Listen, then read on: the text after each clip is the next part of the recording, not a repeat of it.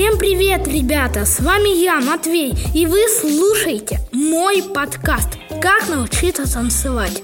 Вы любите слушать музыку? Я да. И каждый раз, когда я ее слышу, мне хочется потанцевать.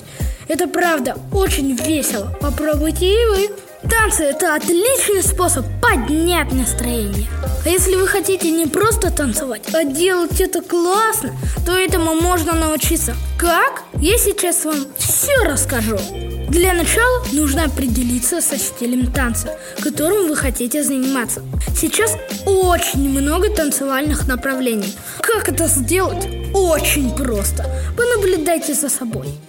Под какую музыку вы любите танцевать? Спокойную или энергичную? А какие движения вам нравятся? Плавные или резкие? Простые или сложные? Определились? Тогда идем дальше. И тут нам поможет Его Величество Интернет. Всего-то нужно сказать. Алиса, расскажи, какие есть стили танца. И у вас уже список танцевальных направлений. Так как я люблю энергичные танцы, то для себя выбрал стиль брейк-данс. Это такой уличный танец со сложными акробатическими элементами. Я начал учиться брейк-дансу в танцевальной студии. Научиться танцевать можно и дома. Если вы решили заниматься дома, то вам понадобится свободное пространство и большое зеркало в полный рост. Когда вы только начали заниматься танцами, важно не расстраиваться. Если что-то не получается, помните, все приходит с опытом. Главное – это регулярность. Лучше всего заниматься танцами 2-3 дня в неделю.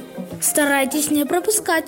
Если вы занимаетесь в студии, то не забывайте отрабатывать движения дома – и не стесняйтесь показывать родителям и друзьям, как вы научились танцевать.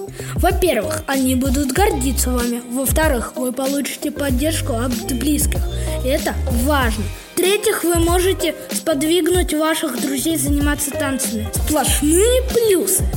С вами был начинающий брейкдансер Матвей Тургунов. Успехов в танцах!